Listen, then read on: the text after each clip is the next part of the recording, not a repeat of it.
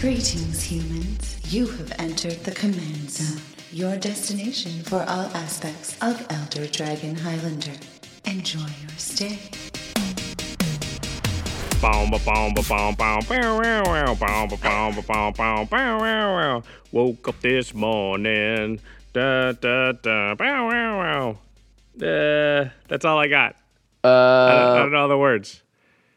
uh, was it from The Sopranos? It is. Yay. Woo. Oh, boy. You got my awesome. I've oh, it's the yeah. I have no idea what the song is called, but I remember that from the show. So I just know the woke up this morning. After that, I don't I don't know you're usually the lyric master. I like how that's how all you got. I was like, woke up this morning. I was like, there's a thousand songs that start with "woke up this morning." Oh no! You got it. You nailed it. So oh, I, Oh, thank I clearly did awesome. I think the bound but bound but bound nee nee thing got me a little further. I don't know how in the hell that got you any further, but I'll take it. yeah, I'll take it too. How's it going, everybody? You are listening slash watching an episode of the Command Zone podcast. I'm your host, Jimmy Wong. How's it? It's Josh Lee Kwai. My voice is back to normal. Mine is still struggling a little bit because now I'm at VidCon, another convention, and Yeah. more yelling. Yeah, you're in the midst of it. You go to tons of conventions. I go to very few. So your voice probably is in big trouble. It's not going to have a lot of rest. You're like those athletes, how they talk about having back to back game days, and on the second day, you're on a back to back right now. You're I'm on the- the back to back, yeah. Or the- when they do uh, two a day practices, you know, Yeah. that's where I'm at right now. That's okay. We'll muddle through it. Uh, our topic today is something we probably should have done an episode about a long time ago, but it's it's it's topical because we just got back from GP Vegas. We're going to do sort of a guide or a walkthrough about how Grand Prix work, um, and and why they're awesome and why you should go to them. And we're going to tie in all the GP Vegas experiences we had as sort of examples. So it's going to be a good one for people who haven't been to a GP, or or maybe you have, but you haven't been to a huge one like GP Vegas, uh, and also if you're just interested in what happened at Vegas. But before we get into all that, we need to talk about our awesome sponsors, CardKingdom.com/slash Command Zone. If you use that affiliate link, you should use it because you'll be supporting the show, keeping the lights on.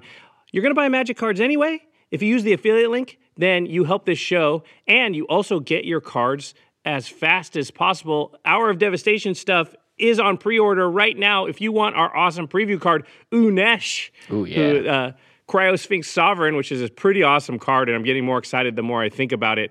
Then you can pre-order that right now, and it'll be on your doorstep basically as soon as the set comes out. Ooh, that's awesome. Another way to support the show is because of our second sponsor, Ultra Pro. And actually, you might see some footage cut in here of Ultra Pro and Card Kingdom because they were huge parts of our gathering at Vegas.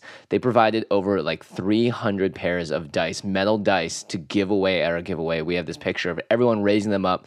But yeah, Ultra Pro has been an awesome sponsor of the show. They're super generous and they're also dedicated to making higher quality products all the time as is, of course, demonstrated by their most recent sleeves, the Eclipse sleeves. We can all agree they're freaking awesome, and Ultra Pro's been doing a great job. And the final way you can support this show is directly on Patreon, patreon.com slash command zone. You can contribute directly. In fact, we call out one lucky patron every single episode. And this episode is dedicated to Nick D'Angelo. Nick, Sick. You rock. You do rock, Nick. More like sick, D'Angelo. Am I, am I right? Uh, Am I right? all right, let's bust right into the main topic. Now, if you are listening to this podcast, I suggest you watch it instead because we have a ton of footage from the GP. So you might see yourself there, someone you recognize, uh, or even a famous magic celebrity. Um, that means not the professor, but uh, yeah, make sure you guys. I mean, he's in. probably in there too. Yeah, he's, eh, eh. but yeah, make sure you guys check out the video if you can. There's gonna be a lot of really cool shots throughout. Yeah, and big shout out to Terry Robertson, who is the editor of this podcast. You may have heard us mention him a lot. He was actually on site all four days at the GP, taking all this footage, working his butt off. He was everywhere all the time with that camera. So he's the reason we have all this footage. So big shout out to Terry. Great work. Okay, so GPs, Jimmy, I think, you know, a lot of people are sort of intimidated by the idea of big gatherings of Magic players or GPs or that kind of thing. Yeah, I think in general, like being like, hey, do you want to go to a place with 500 people running around or 1,000 plus people? That in itself is intimidating. And it's something that, if you've never been to a GP or a large scale convention, could be really intimidating for good reason. But you should not be scared. It's not some kind of cutthroat, crazy environment. This is a celebration of magic on a city by city basis. And, uh, you know, we've been to GP Vegas th- two times now, and we're going to help lift the veil on the whole thing and, and just make it, you know, so it's understandable what it is, why it's great, and also why you should go and participate in one if you ever get a chance. I do also think that GPs have, uh, there's sort of a misconception about them that they are really about the tournament and if you're not involved in like like a GP will get announced and they usually announce a format that that GP is. So it'll be limited it'll be standard it'll be modern mm-hmm. it'll be legacy. And people will think to themselves well I don't play that thing. And so there's no reason for me to go to that GP but really that's just a very small part of what the GP is. I think the GPs used to be more about the tournament and what mm-hmm. we call the main that's called the main event you know the the modern tournament that is the Grand Prix but that's actually become less and less emphasized as far as what these GPs are. And like you said, they've become more like conventions. And maybe, you know, there's probably a lot of people out there, Jimmy, that haven't been to really a convention either. Do you want to talk about that a little? Yeah, I mean, so I've been to a few conventions in my a few. day. I'm at one right now. It's called VidCon, and the thing is with conventions is they're always going to be different and they're usually specialized to one thing. So Anime Expo is a convention that happens in Los Angeles every year that is focused on all things anime. However, if you're just a cartoon fan, you could still go to an anime convention and there's so much there for you to engage with. There are artists that do commissions on the spot. There are people that are going to be cosplaying as, you know, someone from Gravity Falls even though it's an anime convention and that it's an American cartoon. So, it's it's really a lot broader than what it may look like on the surface, and I think that applies definitely here to Magic as well. Yeah, it's a gathering of people and, you know, and companies and and things like that that sort of revolve around the thing that you love. So that's more what a Grand Prix is than a Magic tournament. So let's start at the beginning. You know, us just walking in to the convention hall or to the event. This is a question we get asked constantly. How do I get in? How much does it cost? Uh, about a thousand dollars per head if you want to play in any of the side events. Actually, no, it costs lies, nothing. The most you're probably going to pay to walk into the convention center is to pay for parking or to pay for a taxi to get you to the convention center. There are no entrance fees, however. it, it is come in as you please. The doors are open to anyone and everyone. Yeah, you don't even need a badge or anything for the event. Some things like Comic Cons and VidCon is one of those where you do need to pay a fee to get in when we say it's like a convention, it's like an open convention. You uh, the Grand Prix, anybody can just walk into it. Uh, you don't need any money to just go in and walk around. Now, like Jimmy said, for some of the events, you obviously have to pay. Like if you're going to draft, just like going to your local store, then you have to pay an entrance fee, entrance fee for that draft. But you don't need to pay anything to go to the convention hall or get into the GP. Yeah. Um, and you, you th- could very conceivably go to a GP and spend zero dollars for an entire day of entertainment. And I've done this. Like, it's not hard to do. Yeah, it's actually great to do. I mean, and here's the thing: it's like you're not going to be able to just sneak into the main event. That that's why they're not worried about people needing badges or anything because all your pairings go up on a board. You know, they've already registered your name beforehand. So that's why it's, you know, it, it, that's great because if you want to participate in an event, great. Then you can throw the money down towards it, register, and do all that stuff. But otherwise, you can have zero dollars spent, find a corner with some people playing Commander, make some new friends, and literally just jam games of Commander all day. So let's talk about the experience of actually you've gotten to the convention hall, you're about to walk in to where the GP is located. It'll be a very large room uh, GP Vegas was a huge room. Uh, yeah. Not all GPs are quite this big, but you're going to walk inside and you're going to see a lot of people, a lot of tables, but you're also going to see a lot of booths set up. Um, and there's going to be a whole ton of different things you can do besides just play magic. So, for instance, there's going to be a ton of vendors. And by vendors, we mean basically little card shops. They're going to have set up booths and they're going to have tons of stuff. And usually at these things, the vendors bring sort of their highlights, the the best stuff they've got, the cream of the crop. Yeah, so it, this varies, right? So some vendors are going to be there just to sell their top singles, and they're going to have grade 9.5 Black Lotuses in their case. Some vendors are going to be more broad and sell a lot of really cool dice or like old magic paraphernalia and pins and other things. And some vendors are going to have like playmats from really old GPs, stuff that you just can't really get online unless you had to go scour eBay or something for it. But you know, these are vendors that are just like your LGSs, so you can make friends there. A lot of times they'll help cut a deal with you if you're making a larger order. And so it's definitely the kind of place that I love walking around to because every vendor is different, every vendor does something differently, and every vendor has different prices. So there's a mini game there if you're looking to buy a certain card, you can be like, "Hey, who's going to get me the best price on this?" slash who's going to help cut me a deal. Yeah, and I really like that aspect of you can find stuff here that you wouldn't be able to find definitely at your LGS because they're just bringing in stuff from all over the place and they really want to stand out. And the and the fact that they have to compete with each other in a small space does tend to be advantageous as far yeah, as pricing. Totally. Oh, there's also Artist Alley.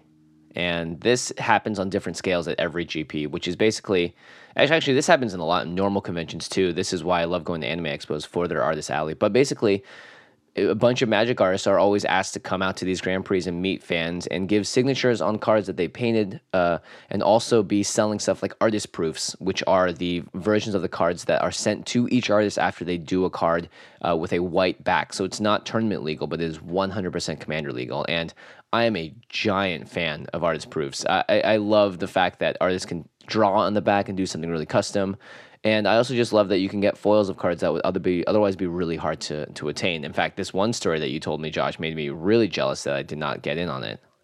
Yeah, you can find crazy deals from the artist proofs. Uh, just to explain that a little further, when an artist is commissioned and their art is approved for a magic card, they will be sent copies of that card, artist proof copies, like Jimmy said, with a with a blank back, um, a certain number for each card that they did for that set. So they end up with a bunch of these, and a lot of times what they do is they go to these GPs and you know they're to make a few extra bucks and, and to hand them out to fans. They they sign them and they sell them for certain prices, and you can find insane deals on this stuff. For instance, the artist of the card Expropriate, whose name is Zach Stella, was selling. Oh, and we should say the artist proofs are foil. Um, so he was selling. Oh yeah.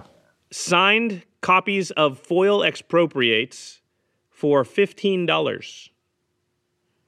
This was a crazy deal that sort of a lot of people heard about, and I was able to get a hold of one through a generous fan actually, because by the time I found out about it, Zach had upped the price because he he had sold out most of them. Um, but we had a nice listener who heard I was looking for one, and he had snapped up the deal early and gotten a few, and and was like, "I heard you wanted one. Here you go. Wow. Uh, th- thanks for the content." So I got lucky there. Um, but that's the type of stuff you can find at a GP. That kind of thing happens. In fact, Jimmy, you've also been happy to get like signed playmats or custom playmats by artists before. At GP Vegas 2015, I got to buy a custom uh, lightning bolt playmat from Christopher Rush, who is one of Magic's most well-known artists. And unfortunately, he passed away between that GP Vegas and this one. But now that playmat to me is is really special. You know, he signed it. I got to meet him in person, and he was one of the most legendary artists ever for Magic. And I think there's a lot of artists that are slowly getting to that level as well and this is a great chance to meet them. Otherwise, you know, they they are not the types potentially to have meetups and stuff. So Magic Grand Prix are a great opportunity for them to get the chance to flex and meet fans and, and sign a bunch of cards too. Yeah, uh, I also my cousin Ryan he likes to go and have um, pay a little bit and have the artists make custom tokens. Uh, so he has a whole binder that's just a custom token made by like all of his favorite magic artists basically it's a really cool thing that the artists are all there. There's a whole bunch of different ways that you can sort of take advantage of that for your own unique personality for your decks and your magic cards. Uh, it's one of the great things about gps yeah. And finally of course there are people like us walking around. If you go to a gp around the canada area there's a great chance you're going to see uh, loading ready run if you go to a GP around San Francisco, you're probably going to see the professor. You know, so it's a great way to meet cosplayers as well. Like you'll see Sprankle, Christine Sprankle. I love these Grand Prix as well. It's a great chance to meet some of these people face to face, and you know, in the same way that GP Vegas was awesome, meet other people that are fans of the same content. Thank your content creators and get a picture with them, play a game with them, do any number of awesome things. Yeah, that's one of the great things is you really get to interact with those people, uh, and and we played games with many different uh, fans and listeners, and so did basically all the people you mentioned. The cosplayers, there tends to be, there's been more and more of them, right? It's like a, gl- a growing thing. Mm-hmm. And that adds to like, it makes it sort of like a theme park almost when you walk in and there's a Johnny and there's Vraska and there's, you know, Una and there's Elspeth and, and they're just walking around. Uh, it's, it's one of the cool things about the GP experience. And then, of course, you know, we've talked about all this stuff, but you can also play Magic Gasp. at the Magic Green Pr- Grand Prix. Very surprising. And we're not even talking again about the main event. We're talking about side events. So, Jimmy, do you want to explain sort of what a side event is for those people that may not know? Yeah, so when you go into a Grand Prix, you'll often see giant banners that will say uh, event schedule. And on each of the days, they'll say Friday, Saturday. In GP Vegas's case, that schedule went Wednesday all the way through Sunday. Uh, but the side event is essentially all of the other events that aren't the main event. And there are a lot of different ways to get involved here. So the one that I love to do is you can fire an eight person draft of the most recent format. Uh, and that you would call those like one of those a an on demand event, which means it's like once you get eight people, this thing is ready to go. They also have stuff like on demand standards. So once eight people are ready to play a mini standard tournament, that will also fire. And then they have a lot more organized events. So for instance, they'll do a lot of different sealed tournaments over the weekend. Uh, at Grand Prix Vegas, there were a couple of um, hey, check it out. I'm going to get you a you know I'm gonna I'm gonna go play in a Modern Masters 2017 sealed event with double the prize payout. And the way that these tournaments work is that at the end, if you win or get second place, you actually get prize ticks for the most part. I think most Grand Prix do this now. And those prize ticks can be redeemed at the prize wall. So, for instance, if you want to get boosters of a certain product, you pay X number of tickets. And they'll also have tons of singles and other things in the cases where you can pay tickets to get those prizes. Now, in the side events, there are also standard and modern tournaments. Sometimes they have PTQs. Uh, they also have these things called last chance events where you can earn buys for the main tournament by playing in a smaller tournament before that act, the main event actually starts. So there's a whole list of different things that you can do at a side event. If you want to like check it out, I would just go and look at an old Grand Prix schedule and look at the daily event schedule to get a good idea of what sort of things you can participate in. Yeah, they have really awesome stuff. Like uh, GP Vegas had the history of drafts, so they went through and basically, you know, in order, you you could jump in and do like you know all the old sets. You could do drafts. You know, there was Worldwake and Rise of the Eldrazi, and there was Planar Chaos and Future Sight and all that stuff. And these are things that are hard for you to have a chance to do normally, right? Like your LGS is just isn't going to fire a planar chaos draft ever. yeah, never. You know, and every once in a while on Magic Online, they might have a flashback where they do that for like one week out of the year. But this is an ability to actually open those packs, draft those cards, play them, and keep them. And then, like you said, you can win tickets. And the great thing about the prize wall is that it usually is like if I play an Amonkhet draft, well, I'm going to get Amonkhet packs at the end of that draft, which is not as exciting as being able to sort of collect tickets and maybe, you know, take down a couple of drafts or, or do well in a couple of drafts and then add that all up and get like i don't know an onslaught starter deck or something Yeah, it's pretty cool the stuff that's offered at prize walls, and it's always different at every Grand Prix based on who's running the event, uh, how big the event is. So for me, that's that's my favorite game to play, which is going to the prize wall the first thing, looking at what I want, and then figuring out what events I can play to help get the tickets to get that thing. And there's not just organized. So, the, so all those side events, again, you of course have to pay to enter those on an individual basis. And some of them you'll you'll get a playmat and other things. But you can also play Magic, just Commander or casual Magic, for absolutely free. So, the GP is going to be in a large area. They're either going to have an area that's sort of dedicated to uh, sort of side tables and stuff where nothing's going on and there's just tables available, or there's going to be a bunch of empty tables that aren't being used you know at that moment.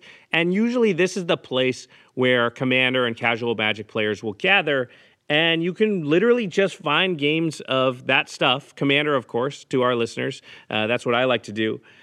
And a lot of times if you just bring your commander decks in it won't be hard to spot the people playing commander because our decks are really tall and our games get crazy and you know another format has like four people playing against each other. And you usually can find that area and and you know there's all kinds of people walking through just going hey anybody want to play commander? And it's not hard to find a game. And you know i know like jake travers would go to like gpla and literally play commander the entire time. And i think over like the two day period he played like 39 games of commander. You know that's that's what you can do at a GP. You can just always find games of that stuff. Yeah, you can treat it like an extended game night with brand new players over a two day period. You know, you're, you're definitely going to be able to find people to play Commander with you. And for us, you know, this is how we got to play most of our games with other people as well on the last day of GP Vegas, um, as well as getting games with Cassius Marsh. You know, like it's a great chance to meet new people. And of course, the prize entry. The prize is getting to play Commander, and the entry fee is zero dollars.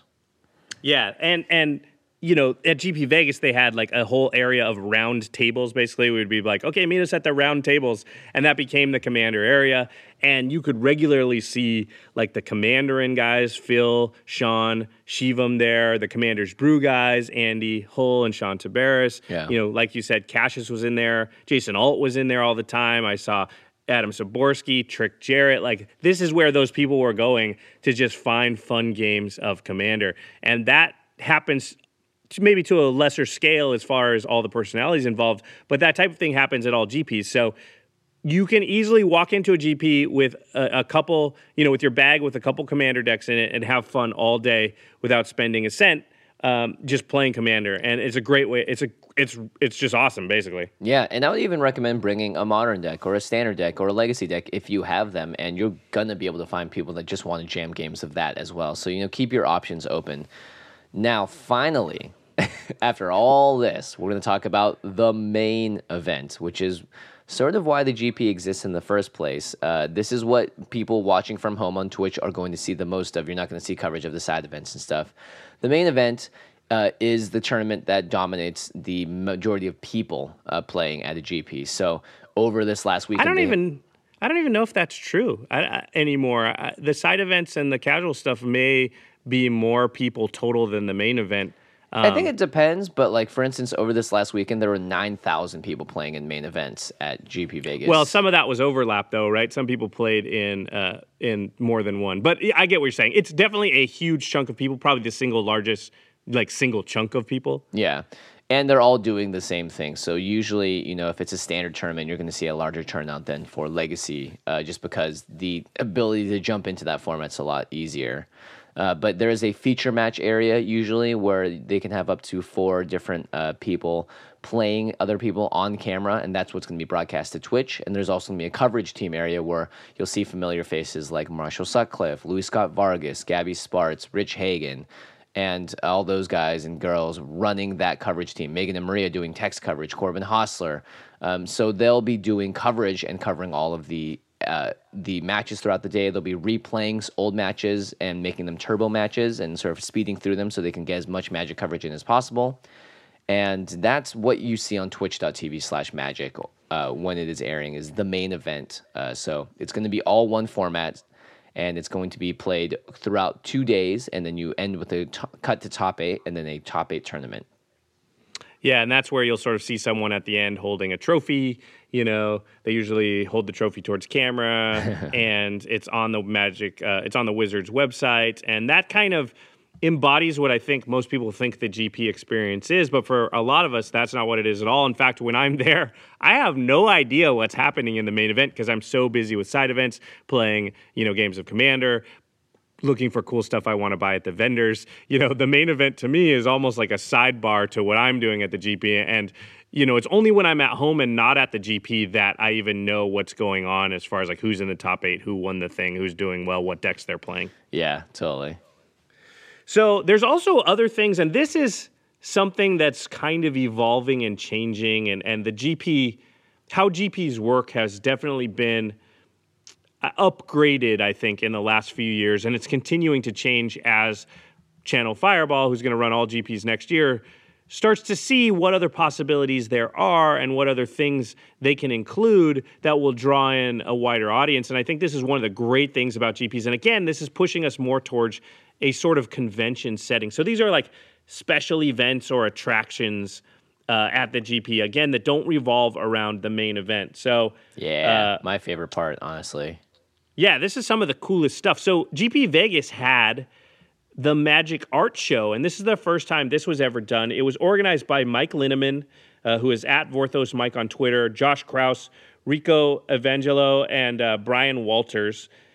They had raised over $20,000 on Kickstarter They gathered over 200 pieces of magic art, which was worth about $750,000, uh, all insured, of course. And they set up an art gallery uh, inside one of the side rooms at GP Vegas where you could go through and, and view all the arts and you could be sort of tour guided through by one of you know many cosplayers. Uh, and Mike told me that they had around 2,000 unique people visit. And it was such a huge smashing success that Mike's planning and, and, and his crew are, you know, hopefully planning to do this at other GPs in the future. So uh, this is a very cool thing. And again, a new thing. And I would look for more stuff like this, not just the art show, but but people doing things that they're like, you know, what would be cool at a GP. Let's add this piece or this attraction, and this was uh, a cool thing. Did you get a chance to check it out, Jimmy? Yeah, I barely got to look into it, but it was really sweet. I remember seeing the Kickstarter go up and, and just think to myself, wow, this is a great idea. I don't know why we don't do this more often. Uh, my friend Andrew went in, and he is a very new player to Magic, but he said that was his single favorite part of the Grand Prix because he was never able to really fully appreciate the art on the card because he, you know, it's so small and when it's printed.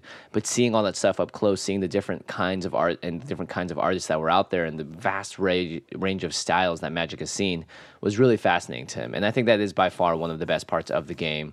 Even for people that are super spiky and only care about winning, the art is still really beautiful and being able to showcase that in a way that I think anyone on the street could have walked into that art show and had a nice time. You know, and then that that's a great thing that ties magic together and ties the, the community together.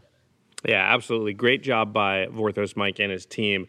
Uh, kudos to those guys. Yeah. There was also, and this has happened at a few GPs, but maybe not to this scale. There was a very large stage area at this GP. So they had a big set of bleachers set up. They had a stage area. Um, they had sort of a ginormous sized playmat put out onto the ground. Yeah, it looks like the playmats they use on the Pro Tour when you have the giant Planeswalker symbol in the middle.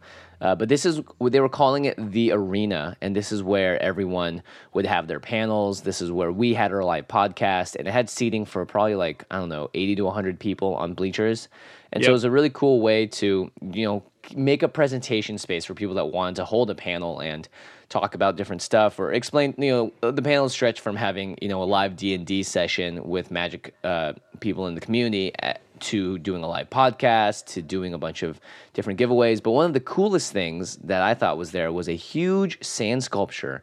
So they brought in 50 tons of sand, hired these Crazy. guys called the Sand Guys, and they built this incredible structure that was completely Amonkhet themed on both sides, with the uh, sort of the the new gods, like the three gods that we didn't know about, sort of encased, entombed on the back and on the front. You could see all this cool iconography from the Amonkhet series with the Bolas horns and everything. And they use this as a huge part of the reveal event uh, for the Wizards panel where they had a guy dressed in Bolas tearing it down and pulling out a huge oversized card, and that's how they revealed the Scorpion God for the first time to the world, and that was that was awesome. I mean, what a cool way to uh, to for people live to see something that awesome and related to the next set. Yeah, it was really sweet. Uh, I would just watch those sand sculpting guys go at it because it was amazing what they were doing. Um, then they also used that area. So they revealed the card out of the sand. And then they used that area to play like a huge game of magic. And by huge game, I mean they used those like really oversized cards. so yeah, I'm sure Terry will put up some video of it, but they have a bunch of people uh, playing magic with oversized cards that are basically the, the cards are the size of a person and they used this to reveal some of the new cards for Hour of Devastation. They had a big crowd set around. It was like a, a, big, cool event where you were seeing cards for the first time, and it was pretty funny. Like Nicol Bolas, the character, was playing on one side of, of the game. So uh, that was pretty sweet. I mean, Jimmy, we were pretty busy, but I did get to watch it later. Yeah, uh, I watched it later online. I remember being in the bounty event at that time and just hearing screaming, just a lot of yelling and screaming as they revealed these crazy cards and, and did all this fun stuff. And of course, if you're seeing someone crash into a giant sand, sculpture that's taken two days to carve, you're going to be cheering them on too. Yeah, so true. Uh, and like you said, so they then they used the stage area for panels and live episodes of different shows. This this was very much like a convention because conventions have panels and things with speakers. And you already went through some of them, but we did a Q&A panel sort of a YouTube creators Q&A panel where we were up there with Wedge, the professor, Graham from Loading Ready Run, Aaron Campbell was the moderator for us. Um, we did a live episode of the Command Zone there. We had a really good turnout. Uh, I think about 100 people. We gave away a ton of stuff.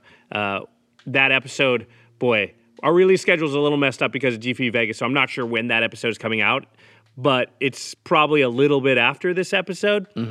Uh, but we got a lot of questions from the audience. That was a ton of fun. We had uh, Olivia dressed as Liliana, like handing out our prizes, which was awesome. You know, also Magic the Amateuring did a live show.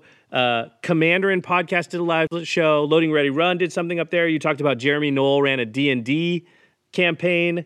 Uh, Prof and Wedge did a live episode of the, their podcast Dies to Removal, which they haven't done an episode in forever yeah, that was great to see.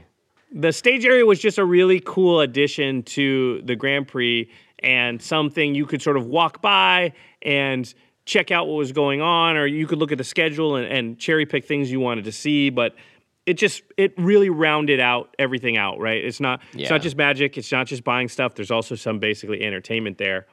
Um, and I really like. free popcorn. So Good. Oh yeah, they had a popcorn machine and they gave out free popcorn. That was awesome. They thought of everything. Um, finally, one of the uh, last things that you could have done at this, spe- this special event uh, for Vegas specifically would be spell slinging slash bounty events. So uh, on the, I think every day they had a period of time where you could spell sling against well-known members of the community. So you would just have to go right outside the convention halls and join a pretty short line, and there would be a bunch of us lined up. Uh, for instance, when we did it, it was Christine Sprankle, myself, Josh, and Cassius Marsh uh, just sitting there waiting to play Magic with whoever wanted to come by. So, And and Melissa DeTora, don't forget. We had oh, all Melissa the was nights. there too. That's right. Yeah, we had all the nights, the game nights lined up. Yeah. So you you could go up and you could either say like, "Hey, I want to play a mini masters," which is like a sealed deck with one booster pack of Amonkhet, and we would provide a free pack.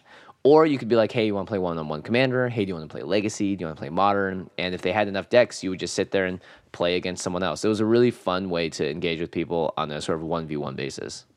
Yeah, it was great. People were coming up and they were getting to play with the different content creators. And there's Magic Pros. I saw Kenji there. I saw Frank Karsten there. I saw Paul Cheon there. I saw the list is very long of all the people. Cedric Phillips was in there. So a chance for, you know, people that are coming to the GP to get FaceTime with those people and get to play a game with them. Also, you know, you just kind of got free packs. You know, the funny thing, I don't know how you did it, Jimmy, but people come up to play Mini Masters, which is a game where you each crack a booster pack. You add three of each land, and then you shuffle it up and you just play one against the other. And at the end, I would just give them all my cards. They would get all the cards they opened. A lot of times they'd win a couple packs. It was just like free value. Yeah, I just gave a ton of stuff away. I was like, I don't really care about winning. I care about you having a good time. Yeah, so the value is real. And then there's also bounty events. So these are kind of like side events. They're usually sealed, they don't have to be, um, where you enter them in the main convention hall as a side event, maybe like a sealed event. And these can be fairly large. Jimmy, we were in one that I think was a couple hundred people. So it's kind of like a very big, pr- it's kind of like a very big pre release because you don't register the decks like you would for a PTQ. But the bounty part of it is that there will be sort of community members and professionals and, and Wizards of the Coast employees maybe involved in the bounty event. So, for instance, Jimmy and I, Cassius Marsh, we're all in the same bounty event. Uh, Jeremy Knoll was in there, Adam Styborski, a few others. And if you happen to come Wedge. across, yeah, Wedge, if you happen to come across one of these people in, you know, you get paired with them as one of your matches, and you win that game, you get additional prizes. You collect the bounty on that person. So the EV, expected value of a tournament like this, can be very high because even if you sort of wouldn't normally, you know, be in the top tables because maybe you lost your first match or something, you could still beat one of the named people and collect a bunch of extra prize tickets just for sort of knocking that person uh, out. Well, not out of the tournament, but just, just winning that match, basically. Yeah, you take their bounty, which is like some sweet prize tickets. Unless, of course, you're like me and Josh, who in the 200 plus tournament just happened to get paired in round one. So yeah, there's like 220 people in the tournament. We look at the pairings. It's me versus Jimmy in round one. and then, fortunately, though, we just gave our tickets to the people next to us. So we still got to give a ton of free, unexpected EV to those people, which was great. and Jimmy is too modest. He kicked. He whooped my butt. I had a good So, pool. Uh, yeah, well- Terry made a gif of it of, of one pack I opened, Glyph Keeper and Kefnet the Mindful as a foil. So it was just like we're playing blue. I had a good, I had a decent pool too. You played well. I'm not gonna just I'm not gonna cop out to behind you at a good pool. You just beat me fair and square, dude. That was yeah. There was one pretty dis- deciding play uh, where I don't know what the total if who got two for one at the end of it, but I felt like I came out on top of that exchange. yeah, you got me good. You got me good. Um, but those are super fun and another way to interact with a lot of community members. So there are just a plethora of things to do at a GP. It's super fun. I know people again are hesitant to try these things out. I cannot encourage you enough. Hopefully the video you're seeing from from the Grand Prix that Terry's taken and cut together here is helping to encourage you and show you what an awesome time it is. But we're not done yet.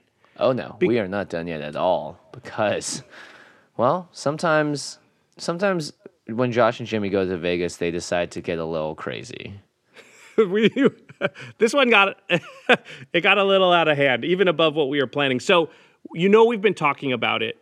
This is a thing that can happen at GPs because people are hanging around, right? You gather a bunch of Magic players all in the same spot, and they don't just they're not just around for the hours the GP is open. They're there those evenings and stuff as well. And so there's other things that occur. There's hangouts. People go to dinner in big groups, and we decided to throw uh, a sequel to our gathering. So we'd w- done one in 2015 and we'd approximated at the time of planning that we thought you know somewhere around 70 people would show up we got we got over 200 so this year we said okay maybe like 300 people will show to this one we started planning and uh, it got a little bit bigger than that so Yeah, we. I remember telling people at the GP when we saw them, "Hey, you coming to the party?" They're like, "Yeah." I'm like, "All right, yeah, try and show up around eight, right when it starts." And it's like, "Okay, cool, yeah, we'll show up around then."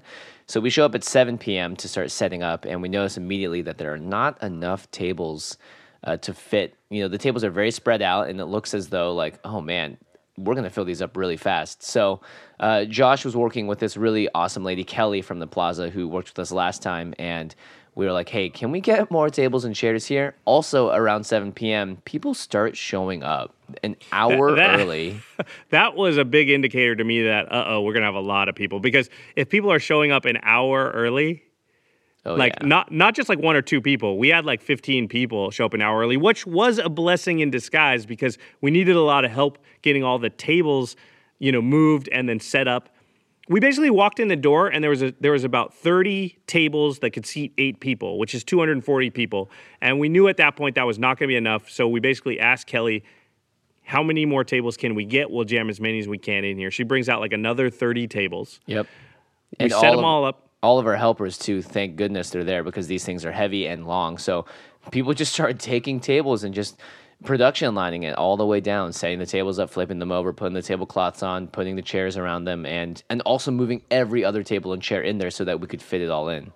It was awesome. Uh, it's yet more evidence that the commander community is is the greatest there is. They didn't even blink. They were like, "Yep, what do you need?" They What got on need? it. Yeah, it was yeah. They were like, they were just powered through it. We got it set up in like literally like 15 minutes, and we gave everybody that helped us out uh, some raffle tickets because the next thing we had to do was set up sort of our raffle area, our prize area. We had you know, a ton of product. So I got to give a big shout out here to Phil DeLuca and to my cousin Ryan Reyna, who we had had so much product and so many prizes and giveaways uh, sort of collected for GP Vegas and this gathering that when we got it all gathered back in LA, we were like, how are we going to get this, this to Vegas? Because Jimmy Yeah. and I were, had already planned our flights and everything. We hadn't really thought about it. But we had boxes and boxes of stuff. We had seven cases of Conspiracy 2. We had you know, Ultra Pro had donated, like you said, 300 sets of heavy metal D20 dice. This was a box that weighed a ton because these are metal dice. Yeah. And so what we had to do is figure out transport for all this stuff. We had T-shirts from Card Kingdom. We had you know free giveaways from Magic the Gathering Puzzle Quest. We had tons of binders and bags and and sleeves and deck boxes and we had a giant uh, stuffed animal store style D20. We oh had yeah.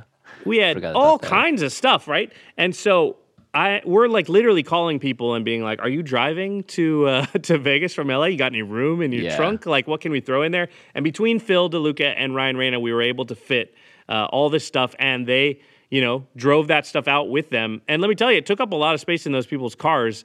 Uh, so, big thanks to them. And they show up at this point. It's about seven thirty or so. Um, and they're dropping off all the products and you know big shout to those guys And, then man, the place is half full. It's not- eight. yeah, it's like 7:45. We look out, the place is half full. It the the party doesn't start yet for 15 minutes. I mean, what is was that the point you knew like "Ruh, ruh, ruh, we're in a little bit of trouble here? Like as far as the attendance is going to be much higher than we thought. I tried to just not think about it. I was like, you know what? The seats aren't full up yet. If people need to figure it out, the, hopefully they're okay sitting on the ground.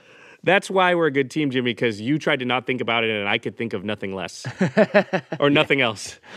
That's true. But the the cool thing is, is as these people filtered in, uh, we had Shivam at the front, and um, our other help was Andrew, Ryan, Kenny, and Vinny. Were all there to s- essentially be like, "Hey, come on in, welcome to the party. Have some free dice from Ultra Pro." And and Shivam would like flag the people over, and and everyone else would be there to help sort of facilitate getting everyone all the stuff, answering them questions about how the raffle worked and all that.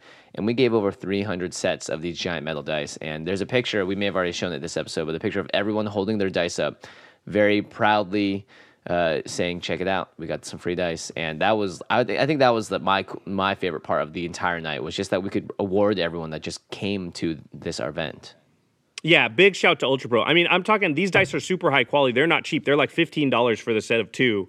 It's not like we gave away like cheapy dice. They're like hard metal, Yeah. you know, hef- hefty dice. Yeah, big shout to Shivam who just volunteered, came up and was like, "You guys need help," you know, because I've been telling people this, Jimmy, we're we're stupid. like we tried to run an event that I think the grand total was over 500 people for sure, maybe close to 600 people. And we tried to run that with basically four guys. Yeah, And one of them one of them was a cameraman, so he had to shoot stuff a lot. You know, that's Terry. So we were our plan was to basically me and you and Andrew to run an event that was way over our heads. So people like Shivam coming up, my cousin Ryan sat basically behind the raffle stage the whole time just tearing raffle tickets so we would have enough. Vinny was instrumental. Kenny helped us with the the drafts. I mean, people coming up and just volunteering their time when, you know, I really I, I feel a little bad because I want them to enjoy the party, but it did help us so much. Yeah. Um, big thanks to those guys because we're because we're dumb. Yeah, but you know it was great though because without their help, we would not be have been able to give out seven cases worth of conspiracy two drafts. Uh, about an hour into the night, we called everyone up and said, "Hey, if you want to draft conspiracy two, line up against the wall or make your own pods of eight, and then come up and just grab three packs and go draft conspiracy two. And uh, Ryan was also in the back making little crowns. Uh, I don't know if you remember for the conspiracy two drafts because Monarch was going to be something that was coming into play. So, and yeah, seven cases of conspiracy two drafts. That is so much magic being played.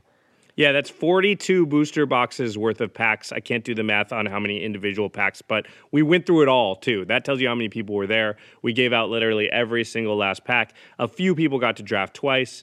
Uh, like you said, we had Monarch crowns for most of the tables. Again, we underestimated, so maybe every table didn't have them. We gave raffle tickets out so that the winners of each pod would be able to be entered in the raffle. And so then we would stop down every, I don't know, 30 minutes or so, and we would give stuff away through the raffle. Yeah, We had- we had a lot of stuff. Yeah, we had a ton of stuff. What do we have to give away, Jimmy? So the big three prizes of the night were an Atraxa Precon, uh, which is very hard to find, a box of Eternal Masters, and a Masterpiece Sol Ring. And then someone at the event, an incredibly gracious individual, donated a bunch of foil cards. He just came up to me and said, "Give these away." And there was a Judge foil promo Mana Crypt in there. There was a From the Vault Sol Ring it, foil. It was just insane. I was just like, "This is incredible. This is." this is almost as big as the rest of our prizes and this guy just came up and just gave it to me for free so i was very honored that someone would go that length uh, to help support the event and you know a huge shout out to him again but yeah we also had tons of ultra pro binders bags sleeves we had some of those zelda sleeves uh, and just so much cool stuff that we were able to give away to people it, it just felt great being able to you know have someone scream out hooray you know after you yelled out the the raffle number because people were buying raffle tickets all night and that was that was just a really fun thing to see Yeah, it was great. The turnout was great. We had a lot of Magic personalities were there. Again, Olivia was there. She was our Liliana cosplay. Uh, we had tons of Magic personalities. Uh, BDM, Brian David Marshall was there. Randy Buehler, Christine playing Sprang. Randy played his first uh, ever commander deck, which was really fun to see too. Yeah, he'd built a commander deck, never played a game, crushed. Um, I think Vinny and like Andy Hull and Yeah. and, Sh- and Shivam. I think uh, Christine Sprankle was there out of costume, which I loved because Christine doesn't get a lot of chance to just you know not be in costume, so that was great. Uh, Jason Alt, Trick Jarrett, Ruben Bressler was there. The Commanders got Commander guys, the Commanders Brew guys, uh, Graham, James, Adam from Loading Ready Run, Jeremy Knoll, Alice Kessler, and Ben Bateman basically landed from their plane and took a cab straight over. We were storing their suitcases sort of in our safe area behind the raffle because they didn't even stop at their hotel first. Vinny from Game Nights also did the same thing. Uh, I'm sure I'm missing a lot of people that were there. There was a dude dressed as a banana. I think his name was Austin. yeah. Shout out to the banana guy. Yeah. Uh, it was, I mean, Well, not to mention a ton of our patrons also were there, and Oh, a ton of our subscribers. So it was great seeing people come up to say, "Hey, I support you on Patreon," and I would like give them the whole like, "Thanks, man. Like you and me, like we we cool, you know." and It- give them some raffle ama- tickets too. it was straight amazing. I think you know I'm very proud of what we were able to pull off, and I t- I tweeted this out, and I think it was true. I think that we managed to gather the largest single amount of commander players in one space in history. What a night! What a night. I had Gavin Duggan, who's on the rules committee, walk up and chat with me about it, and he just had the hugest grin on his face because he just was just surveying the scene. You know, he came up, he stood next to me, he's grinning, he's just looking out across all these commander players in this format that he helped build. He just turned to me and he goes, Man, this format just works. it really does. You know, And- it's like he almost had tears in his eyes, and I was like, I was like, yeah, damn right it does, man. Look at this. It was great. Yeah, that was uh that was the official GP commander, the first one, and hopefully not the last. So we can't promise parties like ours happen at every GP, but they do happen at some of them. And you know, there's nothing to say anyone else can't organize things like that. Four people did it. Yeah, yeah. No, Be smart. Be smarter than we were uh, if you're going to do something like that. You know, get an event coordinator. We're definitely doing that if we ever do it again. Uh, it, I don't know if we'll do it again. I'm still exhausted. yeah, me too. Every time somebody says so at the next party, you know, I throw open my mouth a little because I'm still like, I'm still like, I don't know if I can take it. Um, but the moral of the story is, GPs are awesome. Yep. You should go to one. You should you should find one that's nearby, uh, or try and conveniently plan a trip so that you can make it to one at least for a day. And hey, at the very least, you can start saving up for GP Vegas in 2019 because uh, there's a good chance that it's that's happening and that we're all going to be there. Yeah, Vegas is the cream of the crop as far as GPs. So if you can start setting your sights on that now, I would definitely, I would definitely say do it. Again, that's two years from now, so you can plan for it. But there are GPs all over the world, and they happen all the time. The GP schedule, if you just Google it, you can find it. You can find one. Hopefully, that's not too far away from your area.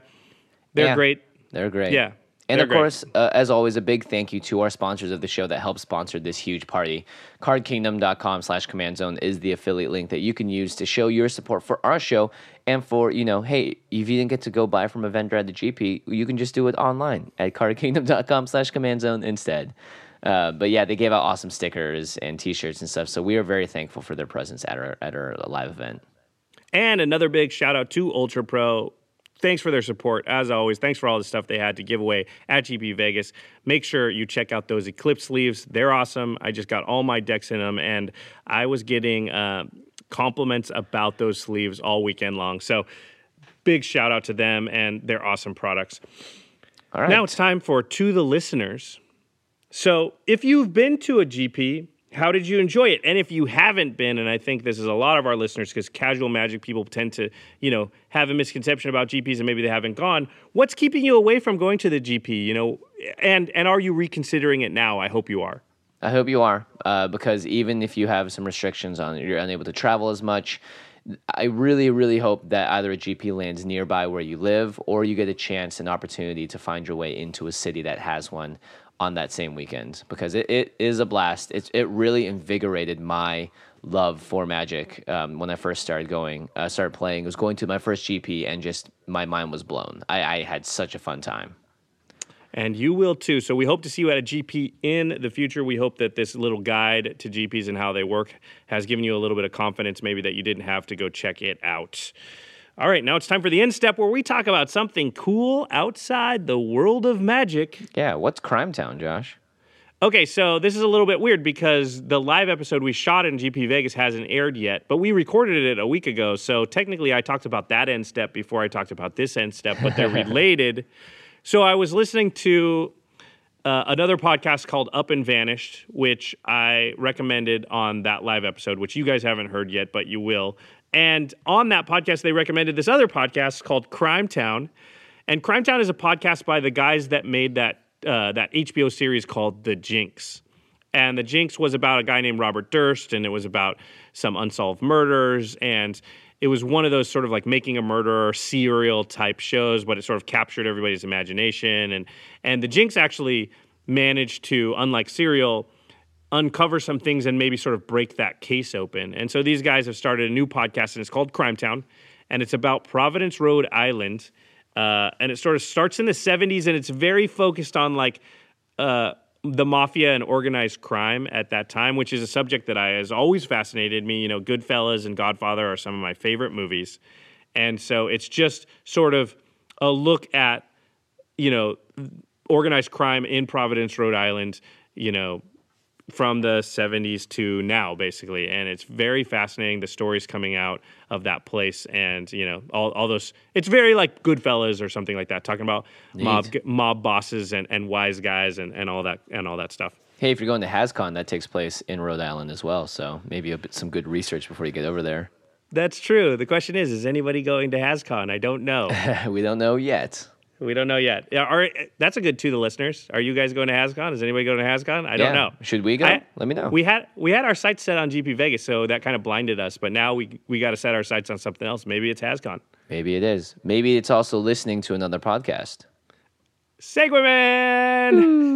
and that podcast could be our sister podcast, The Masters of Modern. Alice Kessler and Ben Bateman.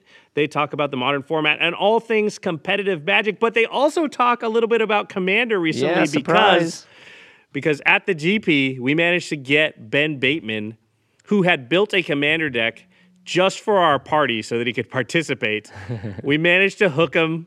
We managed to bite him with the commander bug. He's now brewing commander, talking about commander. We got into an epic game with him, one of those two and a half hour long Oh, games So epic.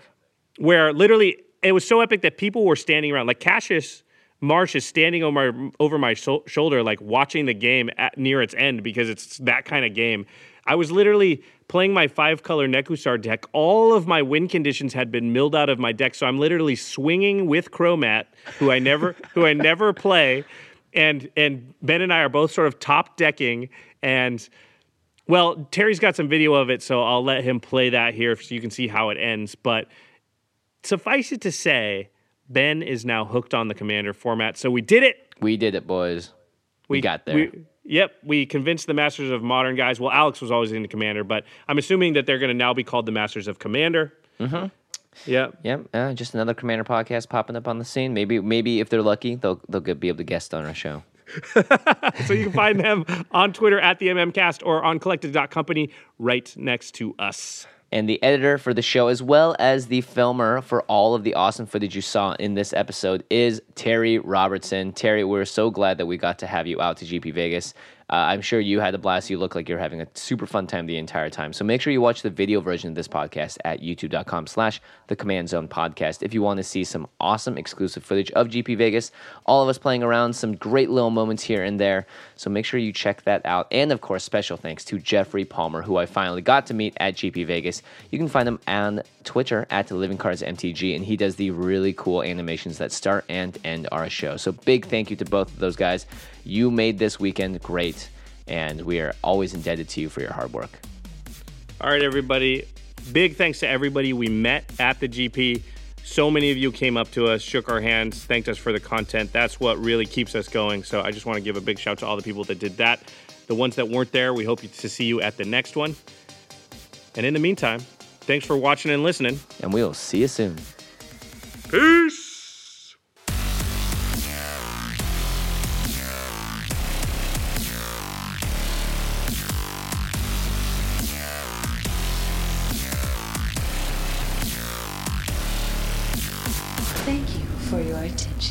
For further inquiries, send an email to commandcast at rocketjump.com or ask us on Twitter at JF Wong and at Josh Lee Kwai.